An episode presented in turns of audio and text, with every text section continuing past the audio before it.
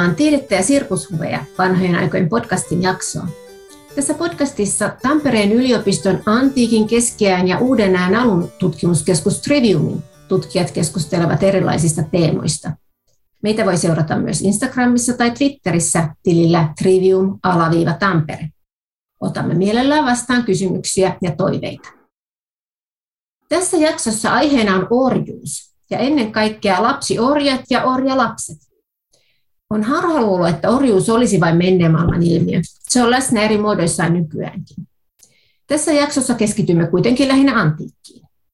Olen Sari Katajala-Peltomaa, keskeään tutkija ja olen töissäni keskittynyt myös lapsiin. Kanssani keskustelemassa on yliopistolehtori ja triviumin tutkija Ville Vuolanto, joka on tutkinut monipuolisesti perheiden ja lasten historiaa lähinnä roomalaisessa antiikissa. Tervehdys. Aloitetaan, Ville, ihan perusteista. Eli mikä oli orjan määritelmä antiikissa? Niin, antiikissa orjuus oli laillisesti tunnustettu instituutio ja orjalla tarkoitetaan tällöin luvallisesti toisen omistuks, omistuksessa olevaa henkilöä. Eli orjuutta lähestyttiin omistusoikeuden kautta. Esimerkiksi roomalaisessa oikeudessa omaisuuden erityinen laji olivat työvälineet, jotka puolestaan saattoivat olla mykkiä, kuten vasarat, äänteleviä, kuten härät, tai puhekykyisiä, kuten juuri orjat. Mutta toki antiikissa, kuten nykyisinkin, suuri ihmisjoukko oli orjuutettu laittomasti, eli ihmisten työvoimaa ja vapautta sumelematta riistettiin pakottamalla tai väkivalloin, ilman että heikko julkinen valta pystyy siihen mitenkään puuttumaan. Keskiään tutkijana haluan lisätä tähän, että keskiajallakin tämän tapaista orjuutta tunnettiin ympäri Eurooppaa, mutta Ajalle tyypillisempää oli kuitenkin maaorjuus, joka oli eri ilmiö, eli sitä ei kannata sekoittaa nyt tähän. Maaorja oli lähinnä juridinen status. Ihminen ei siis ollut oikeudelliselta asemaltaan vapaa, eikä omistanut viljelemänsä maata, mutta hän ei kuitenkaan ollut kenenkään omaisuutta. Perinnöt, naimakaupat ja muuttoliike myös sekoittivat vapaiden ja ei-vapaiden talonpoikien välistä rajaa, eikä tämmöinen oikeudellinen asema ollut suoraan verrannollinen taloudellisen aseman kanssa mutta etenkin Euroopan sydänalueella maaorjuus oli merkittävä ilmiö. Joo. Jo antiikissa osa maanviljelijöistä eli samanlaisessa välitilassa, ikään kuin välitilassa orjuuden ja vapauden välillä, ja muutenkin ero vapaan köyhällistön ja orjan välillä oli usein veteen piirretty. Mutta tämä, tämä omistusoikeuteen perustuva orjuus antiikin Roomassa, kuinka merkittävästä ilmiöstä oli kyse? Joillain alueilla, kuten erityisesti Italiassa, jopa neljännes väestöstä oli ajoittain ö, orjia. Orjuus oli tässä yhteiskunnassa itsestään selvä, eikä sitä mitenkään kyseenalaistettu, ja erityisesti talouselämä oli täysin riippuvainen orjuudesta ja orjista. No, monella orjuudesta, varsinkin menneisyydessä, tulee ensimmäisenä mieleen USAn puuvillapelloilla raataneet mustat. Mutta mitä antiikissa, millaista roolia etnisyys näytteli orjuudessa? Joo, tämä on hyvä kysymys, koska tässä helposti tota, tulee ihan vääriä mielikuvia. E, eli, eli tilanne oli aika toisenlainen, vaikka orjia antiikin maailmassa olikin tuotu joskus kaukaakin ja he kuuluvat niin kuin vieraisiin tai toisiin etnisiin ryhmiin. Myös samojen etnisten ryhmien vapaita jäseniä kulki ainakin suurimpien kaupunkien kadulla yhtä lailla. Eli ulkopuolinen ei mitenkään voinut ulkonäöstä päätellä kenenkään sosiaalista asemaa, vaikka tietysti pukeutuminen saattoi antaa siitä jotain suuntaa. Eli orjuus ei antiikin maailmassa kehittänyt mitään rotuteorioita perusteekseen. Ja esimerkiksi vapaan ihmisen kutsumisen orjaksi oli sitten mitä verisin loukkaus, jos vahingossa näin tai tahallaan näin tapahtui. Keskiään ja renesanssin italialaisista kotiorista tiedetään, että monet oli kaapattu Balkanilta, Atrianmeren toiselta puolen, ja he olivat siis kristittyjä. Eli tällaisissa kategorioissa meitä kirkon oppien mukaan omistajiensa kanssa tasavertaisia Kristuksen edessä. Ja tämä oli tietysti keskiään yhteiskunnassa ja kulttuurissa monella tapaa ongelmallista, mutta siitä huolimatta se ei lopettanut käytäntöjä, ei kristittyjä orjia tai orjien kaappaamisia. Millä tavalla antiikissa saattoi joutua orjaksi? No, perinteisin orjan hankintakeino varmaan olivat sotavangit, jolloin samalla myös ö, orjuutettiin kokonaisia perhekuntia, sukuja, heimoja. Usein orjat kuitenkin tulivat aika paljon lähempää. No, tässä on tietysti tämmöinen välikategoria vielä, kidnappaus ja ihmisryöstöretket, joilla orjia sitten hankittiin ja vietiin vähän kauemmas kaupattavaksi. Esimerkiksi Augustinus kertoo kirjeessään noin vuodelta 400, kuinka joukko ihmisryöstäjiä oli liikkunut hänen hiippakuntansa takamaiden kylissä. Ollaan siis ää, nykytunisiassa. Ja systemaattisesti ryöstänyt ja ostanutkin niistä sitten kaikenikäisiä ihmisiä. Uutinen tästä tuli Augustinukselle ja hänen, hänen yhteisölleen siksi, että joukko kyläläisiä olikin yllättäen hyökännyt orjakauppiaiden leiriin ennen kuin nämä olivat ehtineet laivata saalistaan pois meren yli, kuten tapana oli, ja kaikki orjuutetut oli sitten vapautettu väkivalloin. Tällainen käytäntö tosiaan jatkui vuosisatoja läpi keskiään ja vielä uuden alussakin. Osa sodan voittajien ryöstösaalista olivat ihmiset ja heidän työnsä tai jokin rahanarvoinen erityisominaisuutensa. Oliko jotain muita selkeästi antiikille tyypillisiä tapoja? Palaamme tähän lähiseutujen ihmisiin, eli, eli tota, tämmöinen antiikille hyvin tyypillinen tapa hankkia orjia oli lasten hylkäys. Antiikissa lapsia hylättiin melko yleisesti, mutta lapsia ei suinkaan viety minnekään asumattomille seuduille kuolemaan, vaan nimenomaan paikkoihin, joissa ihmisiä jatkuvasti kävi, kuten temppeleiden rapuille tai kaatopaikoille. Kuulostaa julmalta, mutta kaatopaikat olivat nimenomaan niitä paikkoja, joissa ihmiset kävi päivittäin tietysti joutuivat käymään viemään omia roskiaan. Ja, ja sitten nämä paikat olivat myös semmoisia, joissa itse asiassa ö, sitten nimenomaan lähtivät etsimään näitä, näitä hylättyjä lapsia joko ottaakseen ot, oma, omiksi ottolapsikseen ja paljon useammin sitten orjalapsiksi ja itselleen kasvatettavaksi. Niin, ja sitten tota, no tämähän kuulostaa ikävältä, mutta en tiedä onko sitten kuinka paljon vähemmän ikävää se, että tärkein orjien lähde, nähtävästi, nähtävästi tärkein lähde oli, oli kuitenkin sitten orjien lapset, etenkin Rooman keisarikaudella. Eli jotkut orjanomistajat oikein pyrkivät siihen, että heidän orjansa saisivat paljon lapsia, useimmiten naittamalla orjia toisilleen, mutta osa oli sitten myös omistajiensa lapsia. Ja tässä vaiheessa täytyy kyllä muistuttaa nykykuulijaa siitä, että orjanomistaja saattoi lähes yhtä usein olla nainen kuin mies, ja joskus itsekin jopa, jopa lapsi tai alaikäinen, että, että tässä, tähän liittyy niin kuin monta eri tekijää. Mutta joka tapauksessa sekä lapsen hylkäys että tämmöinen orjien kasvatus kotona ää, johti siihen, että ää, näissä orjaomistajilla ja, ja näissä ää, isoissa kotitalouksissa oli, oli paljon lapsi, lapsia ja lapsiorjia, ja, ja sitten heidän, heidän merkityksensä Roomavaltakunnassa oli aika, aikamoinen, ainakin näkyvä vähemmistö todella hyvin niin kuin erilainen nykyyhteiskuntaan, mutta myös sitten tietysti myöhempiin yhteiskuntia ja kulttuureihin nähden tämä tilanne. Mutta jatkuvuuttakin löytyy. Eli toisin kuin usein luullaan, niin orjuus ei päättynyt antiikkiin. Et varsinkin Välimeren alueella se oli vielä renesanssin aikanakin käytössä. Ja varsinkin kotitalouksien sisätöissä työskenteli paljon naisia ja lapsiakin orjina. Ja lapset olivat usein hyvinkin haluttuja orjia. Ja niin kuin sanoit, näin oli antiikissakin, mutta Ville, sä kun olet lapsia ennen kaikkea tutkinut, niin kerro meille, että miksi näin oli, koska lapsethan eivät ole kovin tehokasta tai laadukasta työvoimaa.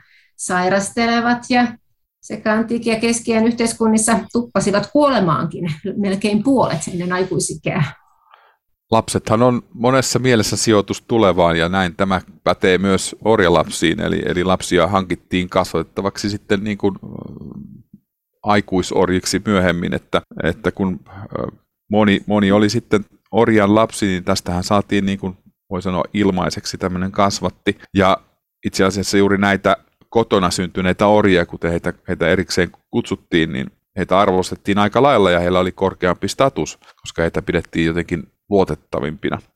Latinan kielessä oli heille jopa oma sana, Verna, Verna joka nykyisin on, on siis tytön nimi. Tosin, tosin harva ajattelee, että kyseessä on kotona syntynyt orja, vaan tämä Vernahan tulee myös latinan sanasta, joka tarkoittaa toisaalta kevättä. Joo, no asiaan. Ö, niin or, lapsiorjien kasvattaminen oli tosiaan tämmöistä liiketoimintaa. Heille, heitä kasvatettiin ja ehkä kenties opetettiin joku erikoistaito, kuten kankaan kutominen, huilunsoitto tai pikakirjoitus, ja sitten myytiin hyvällä voitolla eteenpäin. Orjalapsille piti hankkia erikseen imettäjiä ja isolla, isoimmilla maatiloilla saattoi jopa olla tämmöinen orjakoulu, jossa näitä, näitä sitten ö, omiin tehtäviinsä koulutettiin näitä orjalapsia. Tämä on siis ollut täysin ammattimaisen kaupallista ja toisaalta sitten tämmöistä viileän systemaattista ja suorastaan kylmää toimintaa. Näin. Mutta näiden orjalapsien kohdalla niin kyseessä oli kuitenkin ihminen, jonka kasvua omistaja seurasi, jonka hän tunsi monta vuotta.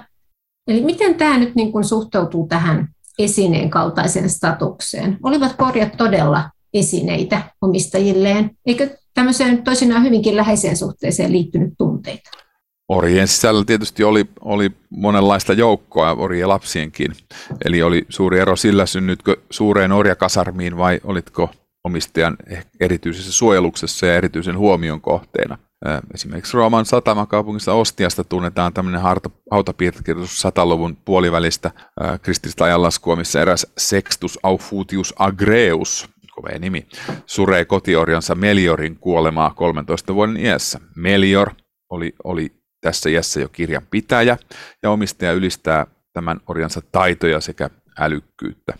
Agreus kertoo olleensa myös tämän Meliorin opettaja ja muistokirjoituksen perusteella hän tosiaan oli aika kiintynyt tähän nuoreen orjaansa. Ja aikuiseksi kasvattu, kasvatet, kasvettuaan juuri Meliorin kaltaiset omistajansa kanssa päivittäin tekemissä olleet orjat saattoivat liittyä sitten semmoiseen harvalukuiseen joukkoon, jotka sitten saivat vapautensa, eli jotka sitten omistajat vapauttivat myöhemmin. Mutta jos mennään lasten työhön, mihin omistajat sitten yleensä käyttivät ja tarvitsivat orjalapsia? Kaikki, ainakaan kaikista pienimmät, eivät varmaan olleet pelloilla tai kirjanpitäjinä. Juu, eivät tosiaan. Eikä, eikä orjalasta tietysti kannattanut peltotöissä pitääkään, ja roomalaisessa maailmassa oli, oli toisaalta paljonkin semmoisia tehtäviä, joita nimenomaan ajateltiin, että ne olivat sopivia lapsille ja nimenomaan sitten lapsiorjille tai nuorille orille. Lapsiorja oli eliittien voi sanoa semmoisten sikarikkaiden nousukkaiden palvelijoina, juomanlaskijoina, tarjoilijana ja sitten tämmöisinä lemmikkeinä. Siinä oli latinankielinen sanakin, tämmöinen delikia, joiden toimenkuvaan sitten kuului vähintäänkin kauniilta ja ehkä myös eroottisilta näyttäminen, joskus jopa seksikin. Eli nämä olivat tämmöisiä omistajiensa statussymboleita, jotka eivät tuottaneet sitten varsinaisesti mitään, mutta olivat esillä esimerkiksi pidoissa. Ja sitten, sa- sitten orjalapsia saattoi, saatettiin myös käyttää esiintyjinä. Tunnetaan hyvinkin nuoria, jopa, jopa viisivuotiaista vuotiaita lapsia, joita, joita sitten niin kutsutaan tämmöisinä, tämmöiseksi esiintyjistä. Eli, eli tämä tarkoittaa sitten jotain tämmöisiä pienimuotoisia tanssi- tai soittoesityksiä, tai sitten ehkä, ehkä nämä kaikkein pienimmät oli lähinnä avustajia jossain akrobatia-esityksissä. Ja sitten ihan tavallisimmissa kotitalouksissa, jos ei nyt puhuta näistä sikarikkaista, vaan, vaan ihan tavallisimmista tavallisimmista, niin lasten tehtävänä oli eläintenhoito nimenomaan ja sitten jo tämmöisiä viestin viemiseen ja liittyviä tehtäviä ja, ja erityisesti sitten pienempien lasten hoitaminen oli tämmöinen, tämmöinen lasten, lasten tai nuorten erikoisosaamisalue. Ja siis nämä nuoremmat, pienemmät lapset saattoivat olla sekä toisia orjalapsia että sitten omistajiensa, omistajiensa lapsia.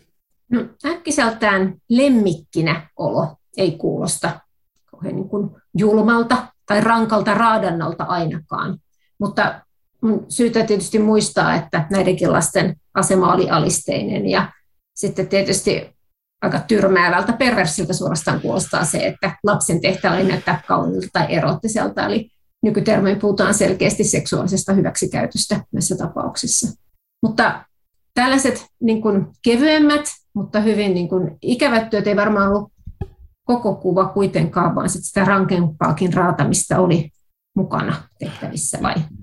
Kyllä vaan, etenkin kun sitten lapset olivat jo toisella kymmenellään, niin kyllähän heitä sitten laitettiin jo kovaankin työhön, erityisesti maaseudulla. Silloin kun kyse ei ollut näistä omistajien luottoorista tai heidän lapsistaan, vaan, vaan tämmöistä kouluttamattomasta, pitäisikö ikävästi sanoa massasta, niin siinä ei ikä paljon painanut sitten, vaan, vaan lapsetkin olivat siellä maanviljelyssä heitä käytettiin niin kuin maan, nimenomaan niin kuin maan siirtotöissä, siis kaikessa semmoisessa työssä, jossa ei kerta kaikkiaan tarvittu mitään koulutusta, kitkemistä, sadonkorjuuta ja sitten tosiaan kantamaan erilaisia raskaitakin tavaroita. Ja tämä tiedetään paitsi osittain myös kertovista lähteistä, myös joistain arkeologisista löydöistä, luurangoista itse asiassa, mitkä on, tämä on löytynyt ja säilynyt erityisesti Vesuviuksen purkauksen jäljiltä, joka tuhosi kuten varmaan kaikki kuulijat muistavat Pompeijen ja Herkulaanemin vuonna 1979. Mutta sieltä on esimerkiksi löytynyt tämmöinen 14-vuotiaan, noin 14-vuotiaan teinitytön luuranko, ja, ja josta on voitu analysoida, että hän on kantanut aivan, aivan yliraskaita kuormia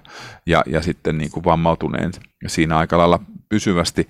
Ja nähtävästi sen jälkeen hän, hän, hän sitten oli saanut kuitenkin jonkinnäköisen ylennyksen tai helpotuksen isäntäperheen lapsenhoitajaksi, koska hänet sitten löydettiin itse asiassa, tota, hänen luurankonsa löytyi sitten tämmöisen ö, erittäin komeisiin koruihin puetun pikkulapsen vierestä, siis 2-3-vuotiaan pikkulapsen vierestä. Mutta karua elämää tälle 14-vuotiaalle teinille. Niin, eli tota, pitää muistaa, että ihmisvoimin hoidettiin ne työt, joka sitten niin kuin myöhemmin ja tänä päivänä tekevät koneet ja muut laitteet.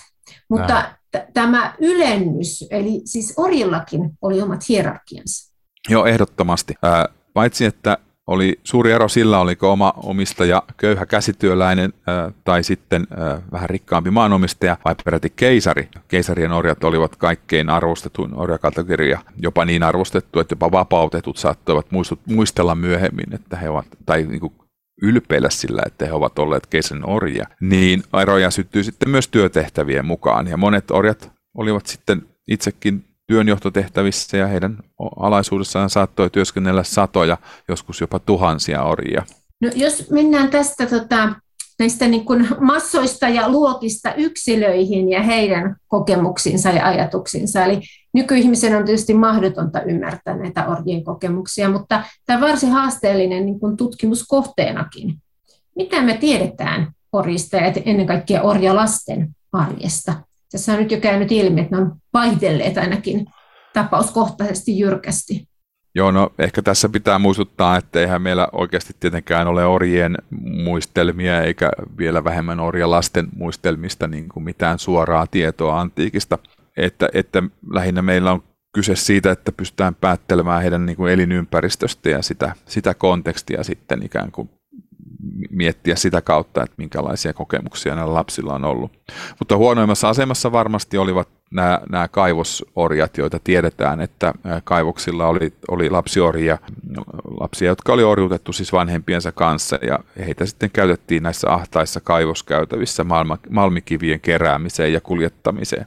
Ja sitten tosiaan, niin kuin mä mainitsin, niin ihan toisesta ääripäästä löytyy nämä rikkaiden delikialapset, jotka, joiden elämä tosiaan oli sitten materiaalisesti turvattua ja helppoa ja, ja, ja, ja runsasta, mutta sitten tosiaan tämä seksiorjan kohtalo saattoi aika nuorena jo siinä uhata.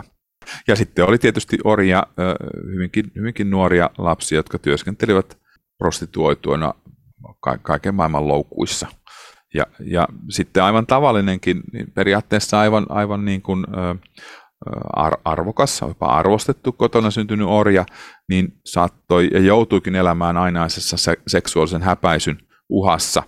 Eli, eli tota, ajatus, kulttuurisesti aika voimakaskin ajatus siitä, että kuka tahansa orja oli periaatteessa aina käytettävissä, sekä pyhä pojat että tytöt, sekä isännilleen että emännilleen. Eli tämä oli tässäkin mielessä sitten kokemuksellisesti niin kuin hyvinkin henkisesti kovaa elämää – jatkuva kaltoinkohtelun pelko ja riippuva, riippuvaisuus, josta tiesi, että ei tule koskaan pääsevän eroon, tai ainakin voi pelätä, ettei koskaan pääse erää, eroon, ja ylipäänsä tämmöinen epävarmuuden tunne ihan väistämättä.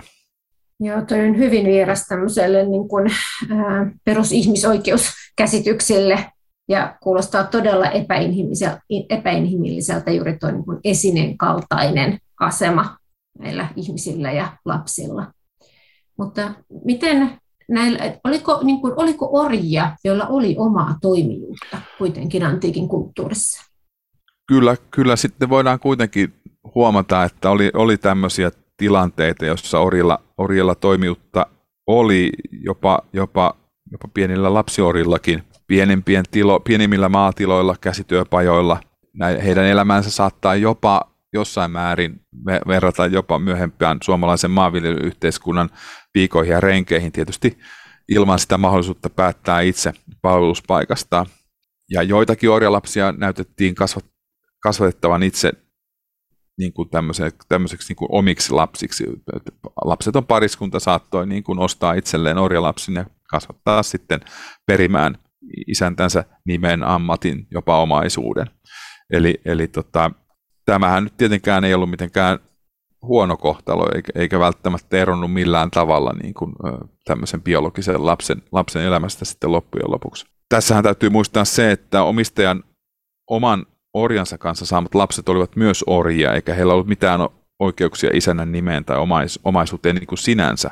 Ei, ei vaikka he myöhemmin sitten oltaisi oltais vapautettu mitään automaattisesti. Automaattista tämmöistä juridista sidettä ei siis muodostunut orjalla, orjalapsella niin kuin vanhempaansa, vaikka se vanhe, vanhe, vanhe, vanhempi olisi ollut vapaa, vapaakin.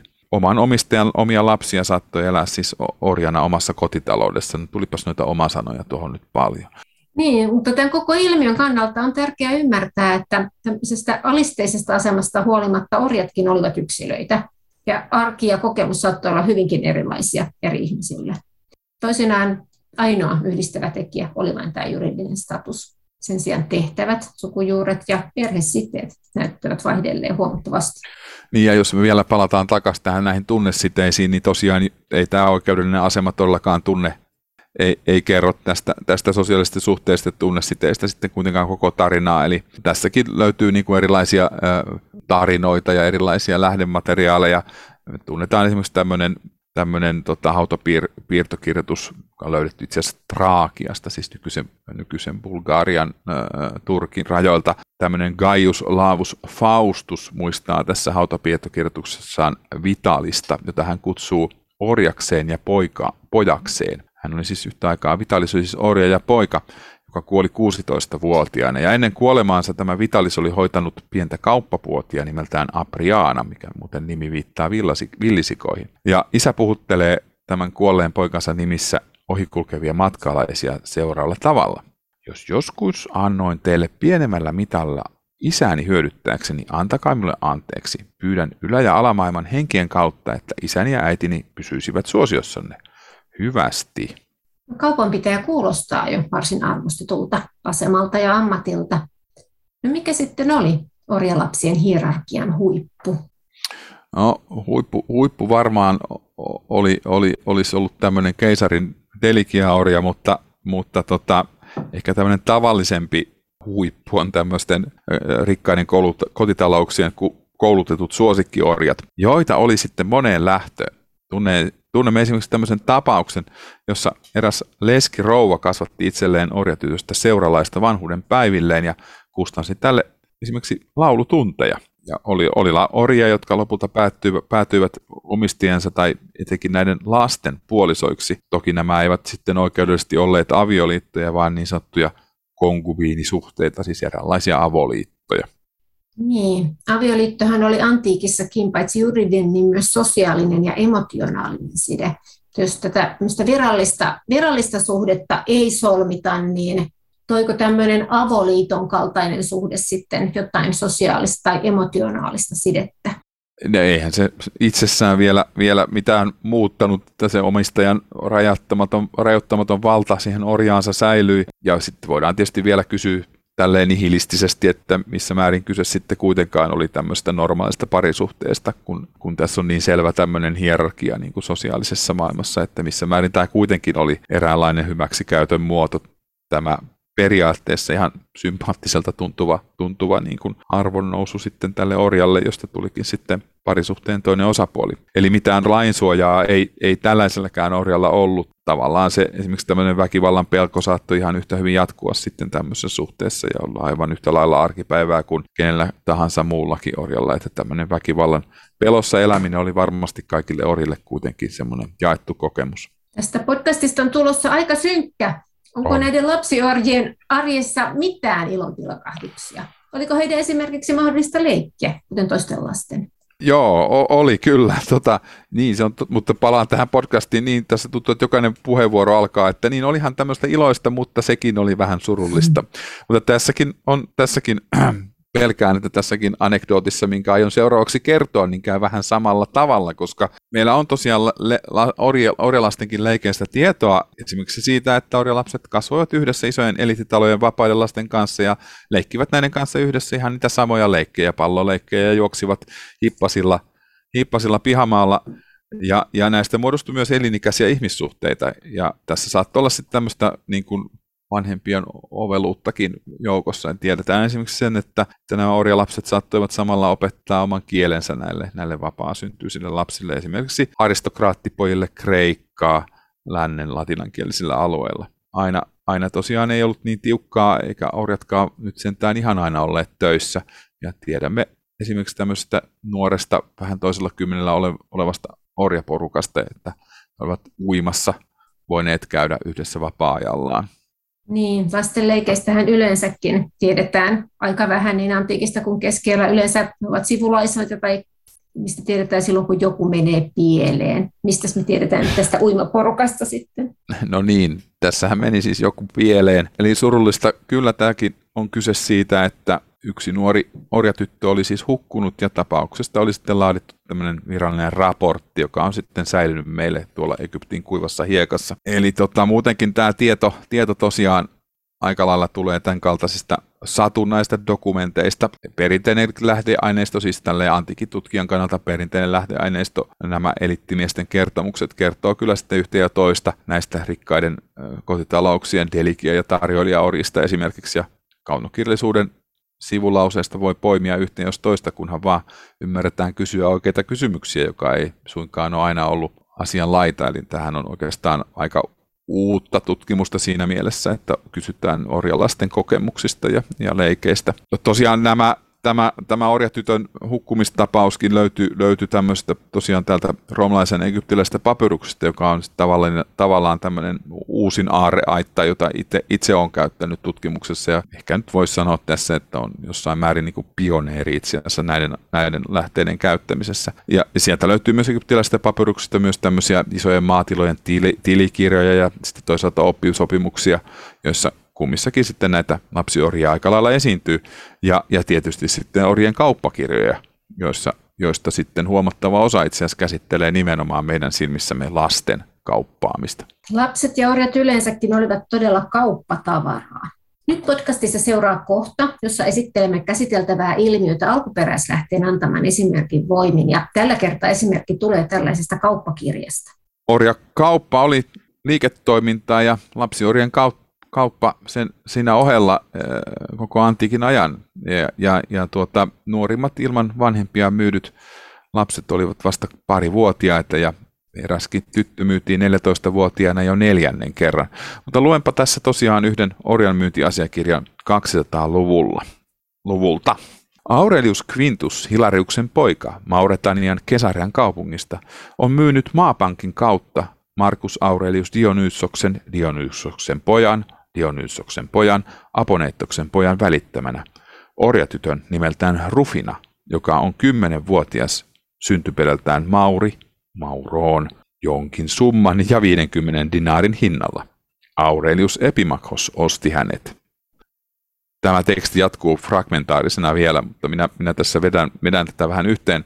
Eli kyseessä on siis Rufina, joka on alun perin ollut kotoisin Kesaria Mauretaniasta, joka siis nykyisin on Algeriassa Kerkhelin satamakaupunki. Rufina päätyi, kuten dokumentista käy toisaalla ilmi, Rodoksen orjamarkkinoille ja myytiin siellä sitten uudestaan ja lopulta hän sitten löytyi, löysi itsensä tämän kauppakirjan myötä Oksyrunkoksen kaupungista, eli roomalaisesta Egyptistä, monta sataa kilometriä välimerta Niiliä ylävirtaan – ja siis useamman tuhannen kilometrin päästä vanhemmistaan ja kotiseudustaan. Ja, ja näistä käy hyvin ilmi tämä orjien alistettu ja surkea asema, eli milloin tahansa voitiin, voitiin orjalapset myydä ja erottaa vanhemmistaan, sisaruksistaan ja kaikista mahdollista rakkaista tutusta ja tovereista.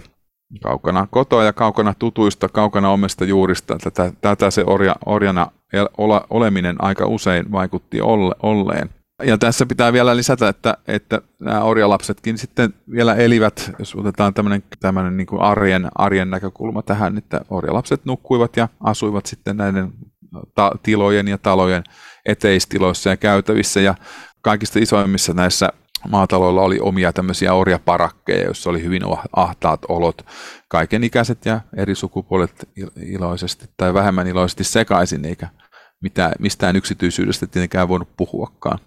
Tämä kauppakirja on ahdistavasta aiheesta huolimatta kuitenkin huikean mielenkiintoinen historiallinen lähde. Sä vähän tuossa jo viittasit tuohon sun omaan pioneeriasemaan, mutta siis kuinka paljon antiikin orjalapsia on tutkittu? Hyvin vähän. Siis vasta aivan viime aikoina ne on kiinnitetty huomiota orjalapsiin muuten kuin itse asiassa heidän juridiseen asemaansa on kyllä kiinnitetty huomiota, mutta, mutta ei niinkään juuri tämmöisiin arjen historian yksityiskohtiin ja kokemuksiin.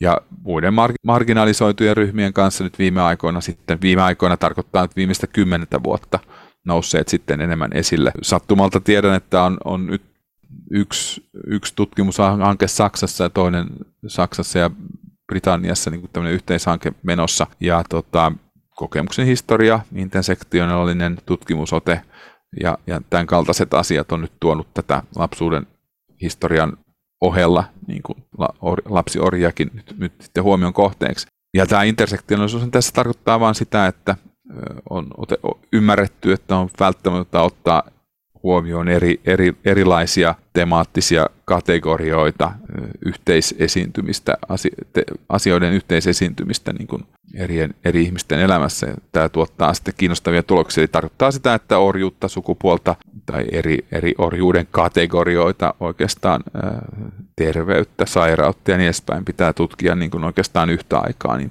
päästään syvemmälle, syvemmälle monessakin mielessä. Päästään näkemään erilaisia kokemuksia mitä on olla siis lapsi, mitä on olla orjalapsi. Ja nyt just esimerkiksi kollegani April Patsi, jonka kanssa mä olen tutkinut tätä, näitä lapsia tuolla äh, roomalaisessa Egyptissä, niin hän valmistelee juuri nyt artikkelia orjalapsista, kokemuksista ja traumasta antiikin maailmassa, että tämä edustaa juuri tätä uutta tutkimusohjetta sitten.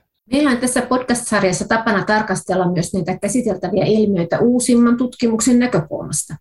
Eli haluamme tuoda kuulijoiden tietoisuuteen uusia tai uudehkoja tutkimustuloksia, jotka ovat kuitenkin edelleen tuntemattomia suuren yleisön keskuudessa, eli niin kutsuttu myytinmurto-osuus. No, lapsiorjia ei ole juuri tutkittu, kuten kävi ilmi, mutta orjuutta laajemmin on. Ja etenkin populaarikulttuurin kuvaa määrittävät myöhempien vuosisatojen tapahtumat. Minkälaista myyttejä haluaisit murtaa antiikin orjuuteen liittyen?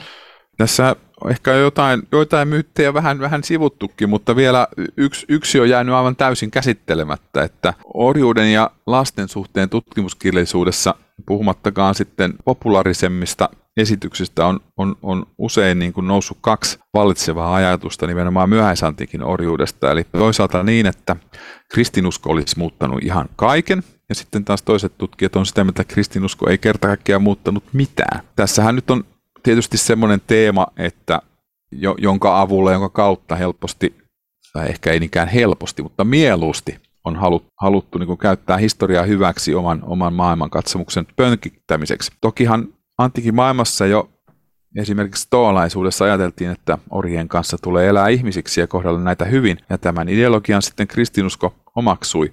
Eli tämä ei sitten ollut kristinuskon keksintää, keksintöä, mutta kuitenkin Kuten jo antiikin stoalaisuudessa orju, orjuus ajateltiin välttämättömänä, eikä kristinuskon piirissä oikeastaan ennen sitten 1700-luvua mitenkään erityisesti vaadittu orjien vapauttamista.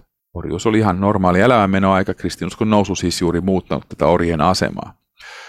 Mutta silti, tämän, tämän kun vaan sanon, niin tietysti pitää huomata, että nimenomaan monet yksityiskohdat saattoi muuttua, ja tässä, tässä tulee tämä intersektionaalinen näkökulma muuten aika hyvin esille, miten se on tärkeää ottaa huomioon. Esimerkiksi näyttää siltä, että, että tota, kristityt saatto kuitenkin sitten ehkä vapauttaa orjia enemmän tai useammin, erityisesti jotkut tämmöiset rikkaat aristokraatit, jotka alkoivat sitten harjoittaa asketismia ja halusivat päästä oristaan eroon.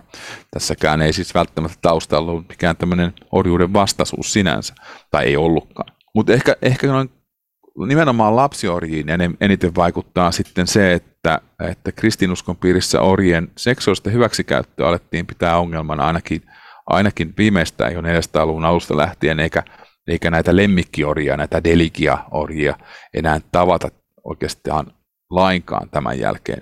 Vaikka siis tämmöinen kuilu ideologian ja sosiaalisen todellisuuden välillä saattoi olla aika leveä, niin joka tapauksessa orjien seksuaalinen hyväksikäyttö oli sosiaalisesti aivan toisella tapaa paheksuttua sitten varhaiskeskiellä joku se oli, mitä se oli varsinaisesti antiikissa tai Rooman valtakunnassa ennen tätä. Eli joku muuttu, mutta isossa mittakaavassa aika vähän. Tämä on todella kiehtova, mutta myös vaikea aihe monessakin mielessä, ei ainoastaan näiden lähdeongelmien vuoksi. Tutkija kohtaa myös monenlaisia eettisiä haasteita, kun tutkimuskohteena on moninkertaisesti alistetut ja marginalisoidut henkilöt. Miksi orjalapsien tutkiminen on tärkeää sun mielestä, Ville? Ja miten tutkijan tulee suhtautua heihin? Siis tässä on aika tämmöistä jo niin kuin tunteikasta, tunteikasta tekstiä ja tunteita herättäviä niin kuin fiiliksiä tullut ilmi, eli tämmöinen niin kuin esimerkiksi säälin välttäminen tuntuu varsin vaikealta. Toisaalta sitten entäs, miten, miten näihin niin kuin orjan omistajiin pitäisi suhtautua? Et voiko tuomitsevaa sävyä välttää tutkia ja tuleeko sitä välttää?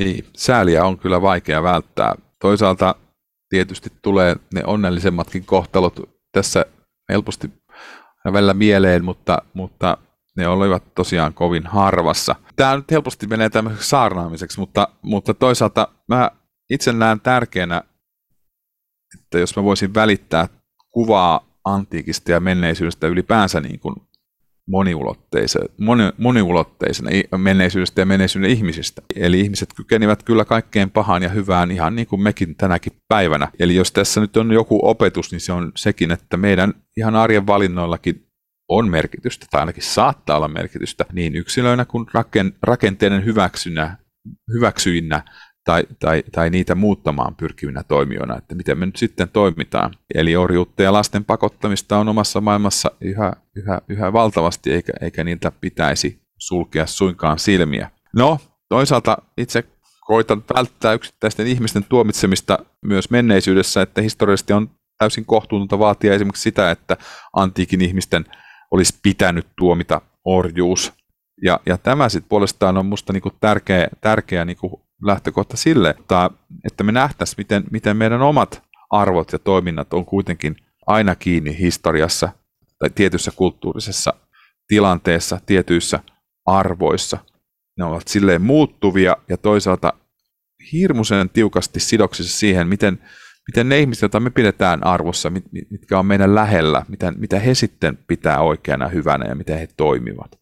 Tämä voisi vähän avata silmiä ymmärtämään enemmän näkemään toisiamme ehkä vähän lempeämmällä katseella ja samalla toisaalta myös ehkä vähän tämmöistä vanha-aikaista näkökulmaa, jossa niin kuin sitä omaa itseä osaisi katsoa ehkä vähän kriittisemmin, miten nämä omat puuhat ja omat ajatukset niin kuin näyttäytyy, näyttäytyy suhteessa moraaliseen laiskuuteen tai aktiivisuuteen. Hienoja ja edelleen erittäin ajankohtaisia huomioita. Ja näin on päättynyt Tiedettä ja sirkushuveja vanhojen aikojen podcastin jakso. Kiitos kaikille kuuntelijoille.